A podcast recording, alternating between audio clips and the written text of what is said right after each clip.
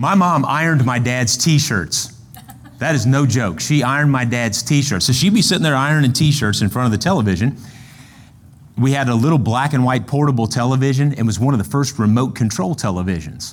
Now, the first remote control still had a contact tuner. I know, look, for everybody, why am I even telling this story? Y'all don't remember any There's like six of us that remember this. had a contact tuner, and there was this little box you could hold, and when you, you pulled back on this spring-loaded thing, and it, it went dink, basically two pieces of metal slapped together off a spring, and the noise caused the television to change one channel.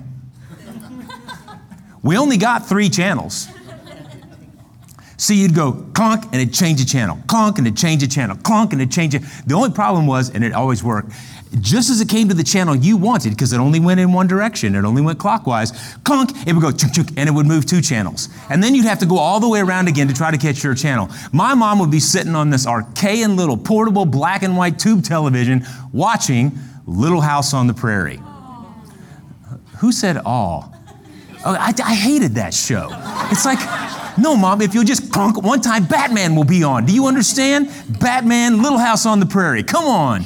By the way, I watched an episode of Batman. I was in Texas this past week, and I watched an episode of Batman on like MeTV or whatever that oldies show. And that's the dumbest show that's ever been on television.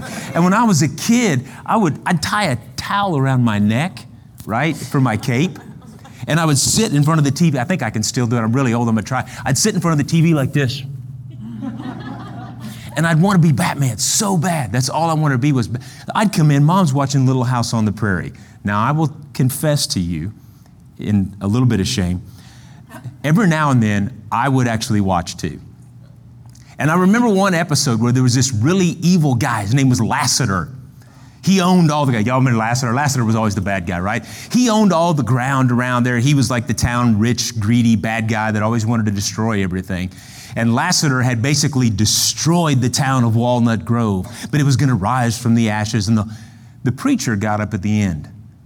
And I remember being kind of hooked because the sappy music kicked in, you know, and the, and he gave a two minute sermon about how all things somehow work together for good, Romans 8 28.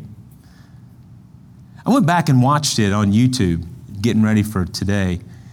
It's it's terrible. Theologically, it's just a terrible sermon. It's absolutely pathetic. But it was only two minutes long, and I remember watching it thinking, why can't our preacher preach for two minutes and then dismiss us? that would be awesome, because I remember what this guy said.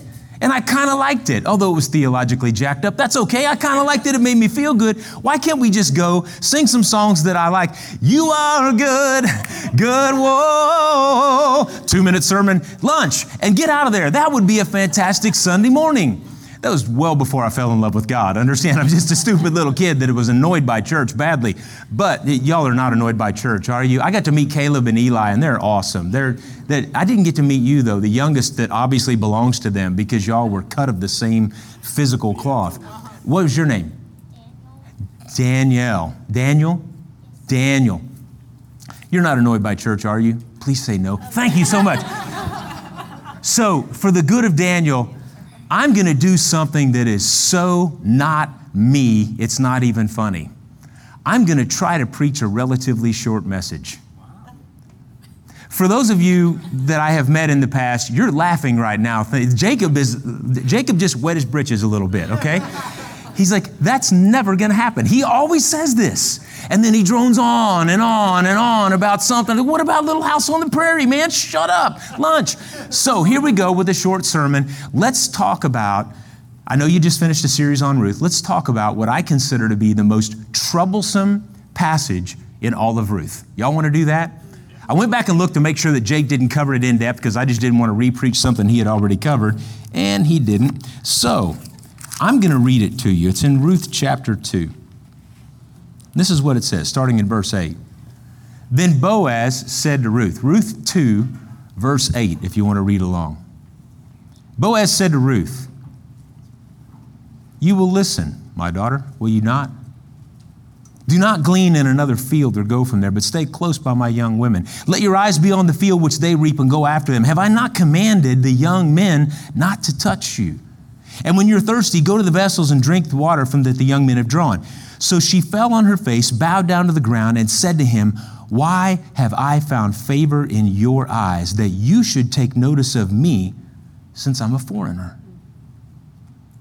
Boaz answered and said to her, It's been fully reported to me all that you've done your mother in law since the death of your husband, how you left your father and your mother in the land of your birth and have come to a people you did not know before. The Lord repay your work and a full reward be given to you by the Lord God of Israel, under whose wings you have come for refuge.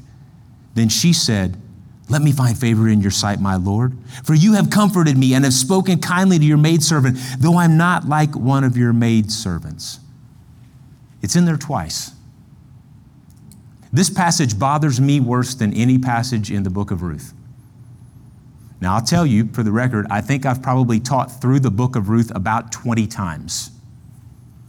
I run a ministry, well, I don't really run it anymore, another guy does. My wife and I had the good fortune of God to have a ministry for young men between the ages of 18 and 25 spring up literally out of our house.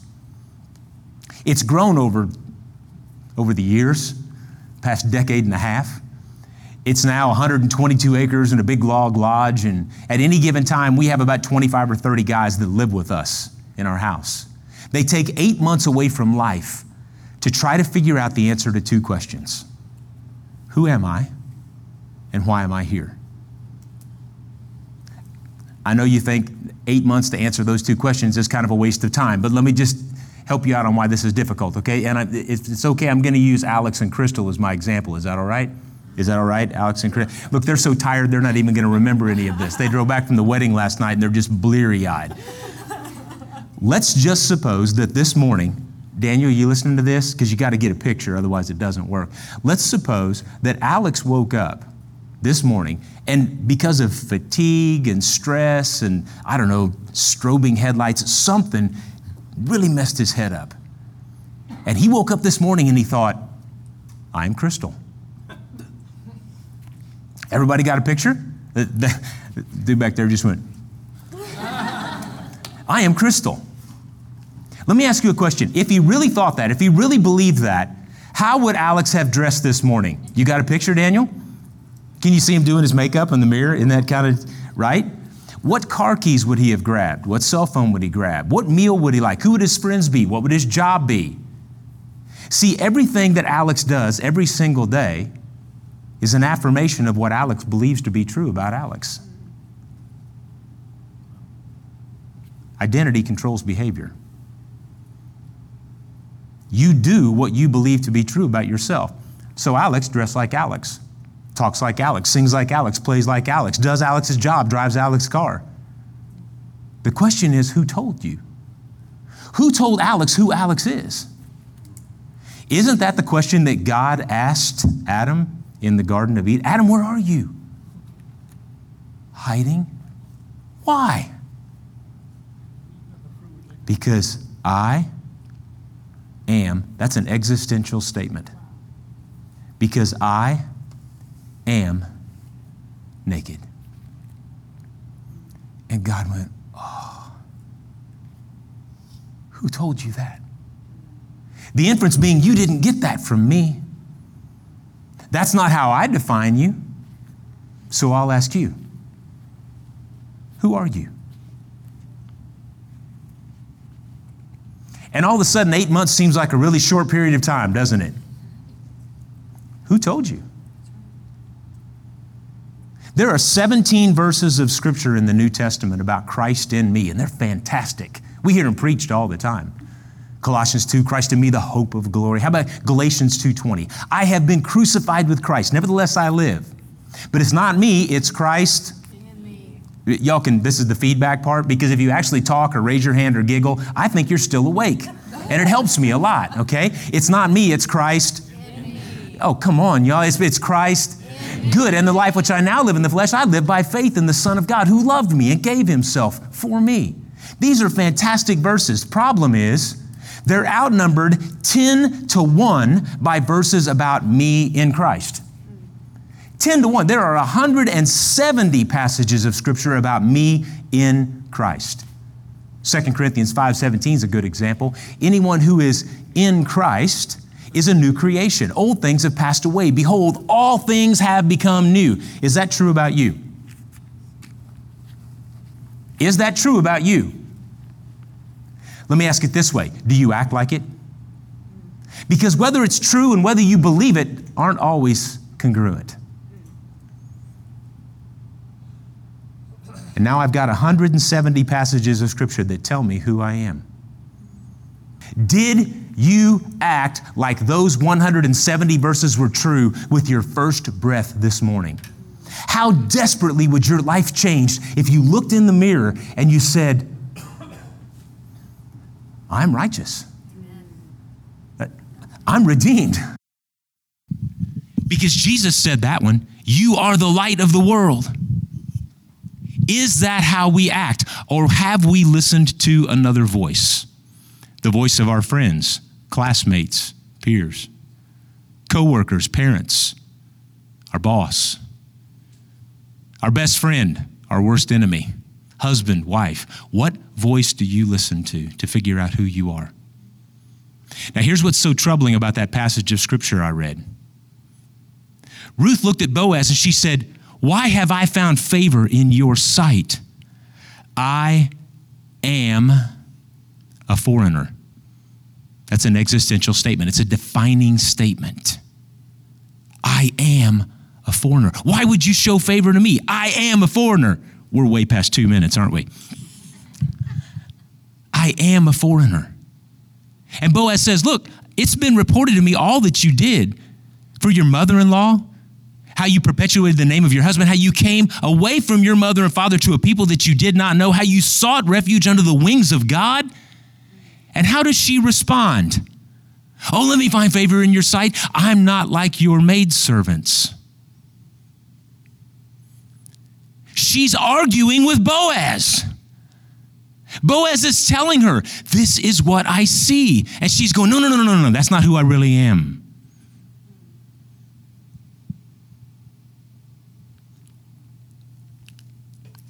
I want to invite you to do an exercise with me. I want you to think really quick. Dan, did you like puppy dogs? I, I do too. I've got one. Well, he's not, I call him a puppy. He's five years old, but he's a kind of a big dog. Now, I want you to imagine when that little dog was just first born, okay? I'm talking about eight weeks, 12 weeks old, six weeks old. Y'all got a picture, little bitty puppy, and everybody's all, oh, that little thing's happening, right? So you find it. You walk in front of Walmart, and they're in a cardboard box of free puppies on the outside, and you reach inside and you pick this thing up, right? And it's making the little puppy dog coo noises, and you hold it up next to you. What does it do when you pick it up here? It pees on you. That's what it does. It pees on you. And you go, oh, oh, oh, but it's a po, a puppy. Right? I mean, I was going to use your kid as the example, but I didn't want to throw your kid under the bus. But I mean, what, right? And then you take the puppy home, and the puppy grows teeth, and it chews the legs off your furniture. And then it poops on your carpet, and then in the middle of the night, it cries all night. Oh, wait, that was your baby again. I'm sorry. because it poops on you, and it chews up your furniture, and it eats your checkbook to death. And it cries all night and wakes you up. And yet you go, oh, a puppy. Or, oh, my child. Your newborn infant can do nothing for you. Zero. It takes from you. It is the bastion of self servitude. It's a giant life sucker. And yet you hold it so tight, and you would live or die for its good because that's your child because that's your puppy. See, there is an image within us that's born of God. And it does not necessarily love because of the reciprocation of love. It loves because there's a whisper of God inside of us. And God is love.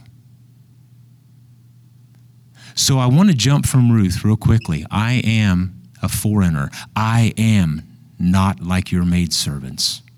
That's Ruth's perspective. I want to give you a different perspective.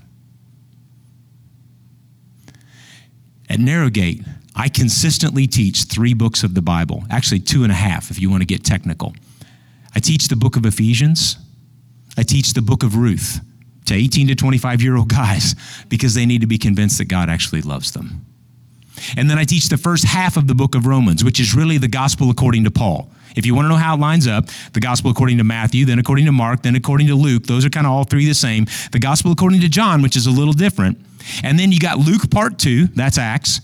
And the next thing you get is the gospel according to Paul. That's why it's lined up right like that. So I teach these three things Ephesians, Ruth, and the first half of Romans. So I'm going to link Ephesians and Ruth together. Let's go to the opening of Ephesians and look at the third chapter, and this is what it says. You don't actually have to go there. Let me just tell you. Blessed be the God and Father of our Lord Jesus Christ, who has blessed us with every spiritual blessing in the heavenly places in Christ. That's a pretty magnanimous verse, isn't it? Look, those are the kind that you usually just read on a cross because that's like the intro to the letter or something. Oh, hi, hope your mom and them are good. And y'all say mom and them over here? I think you do. Y'all are more hillbilly than we are. So, yeah, Haiti, mom and them. So, and it got Asheville back there in the back, which is like the bastion of hillbilliness right there. That's they they invented hillbilliness. Is hillbilliness a thing? I, we're going to say it is now. Haiti, mom and them.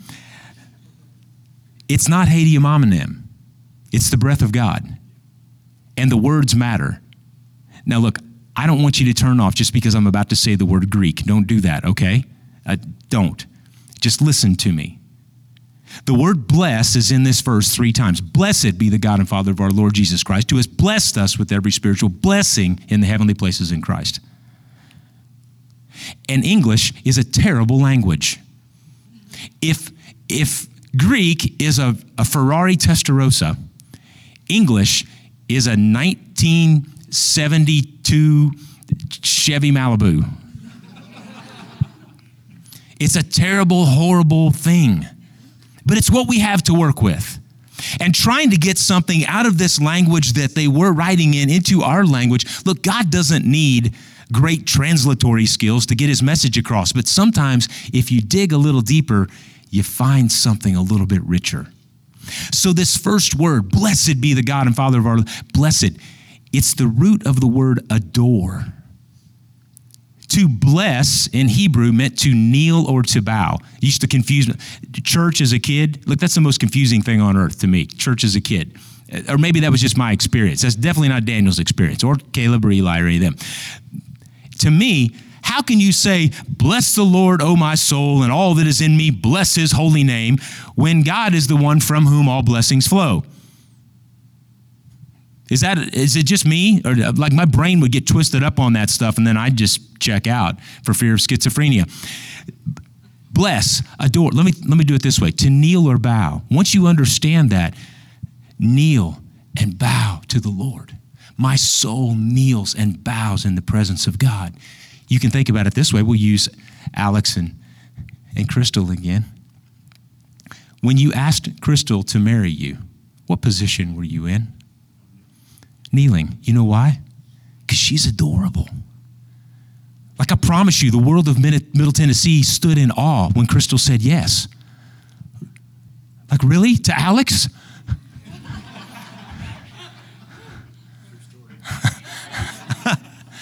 It's just the blessing of God. It's how it works.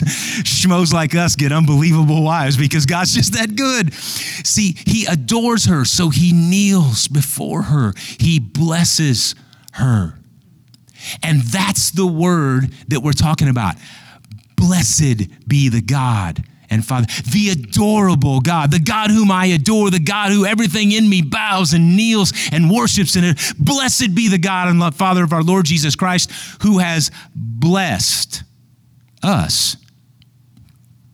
Wait, how does this work? Because it's a different word. That first one was a word called eulogato. This one is eulogia. If I say eulogia, what do you hear? What English word do you hear? Eulogy.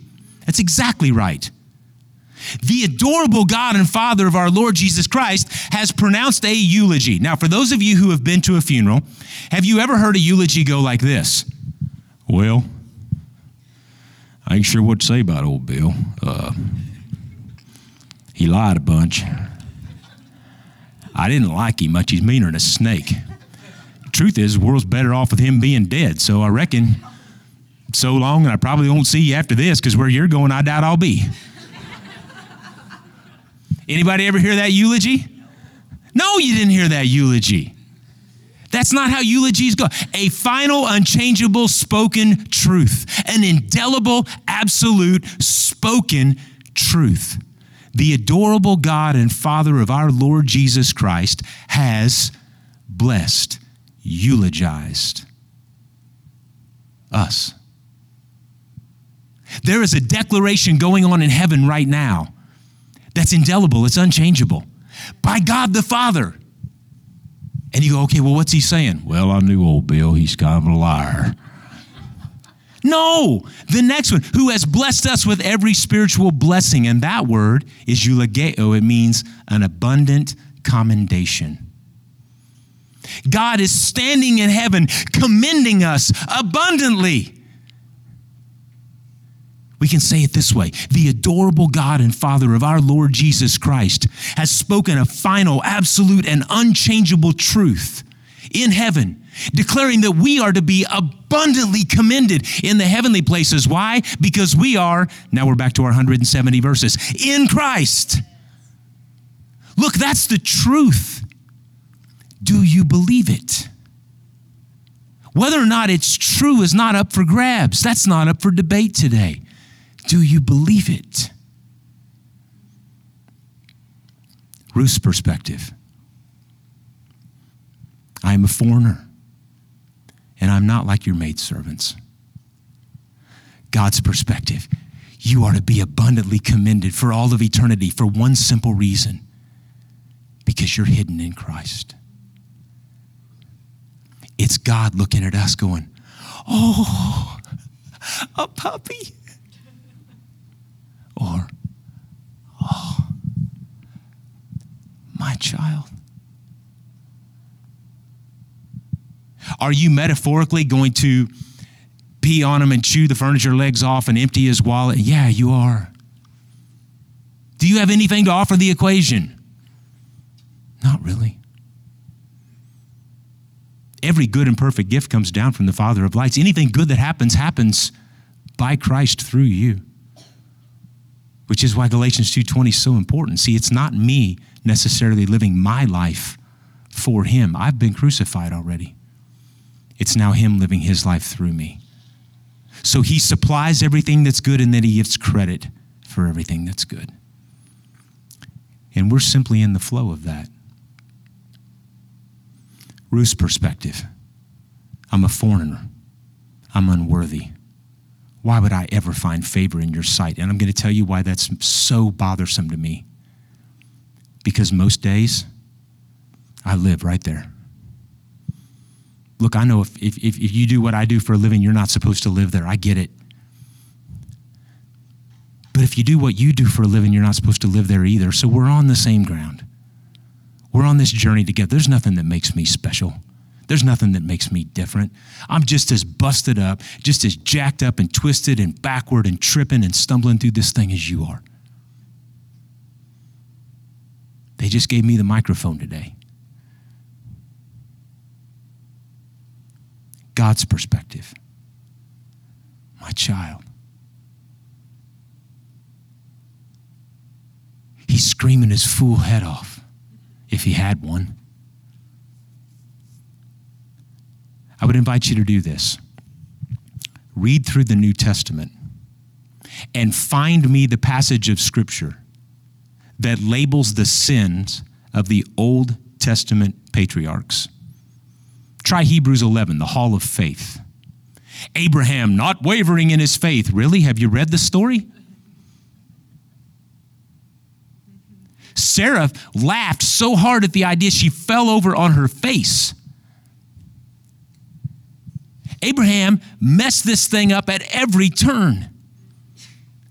And what more should I say? For time would fail me to tell of Gideon, Samson, Barak, Jephthah, and also David, Samuel, and the prophets. Look, this is a litany of people who did it backward at every single step. And yet God has their names recorded in Hebrews without their sin attached. Do you want to know why? Because between the book of Judges, where they are, and the book of Hebrews, where it's recorded, there's a cross. That's why. In Christ, you are to be abundantly commended in Christ. So, how do you make the jump? From Ruth's perspective to the perspective of God in Ephesians. Last piece. Everybody knows Romans 3:23, right? For all have sinned and fallen short of the glory of God. Do you hate verses like that? It's like, why would you preach that? And I know that. We just look, that's her perspective. The next three words in English, the next two in Greek. Y'all want the Greek ones? You can go look them up if you want to. It's called dikaiou, dikaianu dorian. Sounds impressive, doesn't it? dikaianu dorian. This is what the first one is this being justified. It's the word, dikaiou is the word for, for just, to justify. It's that word in a tense that we don't even have in English. It's called the present imperative. It means if it's now, it's true. That's it. Just it just always is. We call it the infinitive in English. The to be is, am, are, was, were, be, been, and being. The, the infinitive, the to be. We got a school teacher back here, so I got a fact check. That's it, right? No, you teach PE, so you don't know. Okay, so is, am, are, was, were, be, been, and being. That's the infinitive. The to be verb means it's an existential statement. If it's now, it is true. I like to think of it as the verb tense of God. It's the never ending right now, because that's how God lives in the never ending now. So, in other words, if it's now, you are justified. So, let me ask you this Is it now? Now, now, now, now, now, now, now, now, now, now, now, now, now, now, now. You get it now, now, now, now, then, now, now, right? If it's now, you're just you are justified right now. Now and now. You get your head wrapped around that one, and then you attach the second word to it, Dorian, freely. If it's now, you're justified and you're justified freely, but freely, that's a tough one to get forward. It only exists one other place in the New Testament. It's in John 15, 25, and it says this This happened to fulfill the word, word they hated me, and here it is, without a cause. Freely is without a cause. You didn't cause it. You are justified right now, and you didn't cause it. Here's the trick, and here's the whole sermon. See, that was just the preamble. Now I'm going to preach a two minute sermon. I know how you see yourself, just like I do. I know the flaws you see, just like I do. Ruth's problem was that she couldn't understand Boaz's love because she was seeing it from her perspective.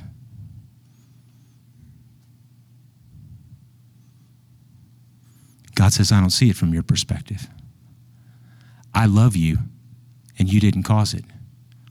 Puppies don't cause you to love them, babies don't cause you to love them. That's my heart in you.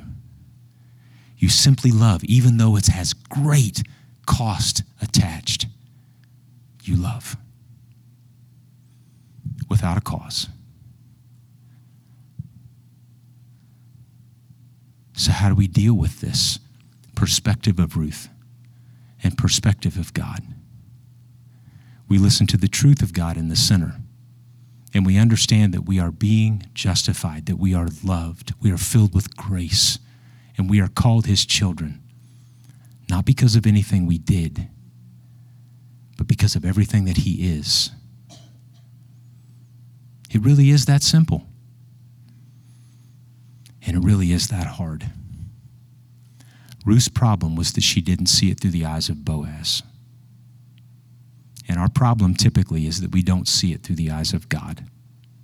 And as long as you look in the mirror and you see you, you'll stay where you are. But what if? What if today we agreed, I'm going to go home? I really want you to do this. I want you to go home and look in the mirror and say just one time, even though you don't emotionally agree with it, I want you to agree in truth one time and say, What I see is the righteous, redeemed sanctified son or daughter of God Almighty. Now, God, give me the grace to believe that's true and to act in accordance. The most troublesome passage in Ruth is the one that looks most like me. You are good. You are good. Whoa.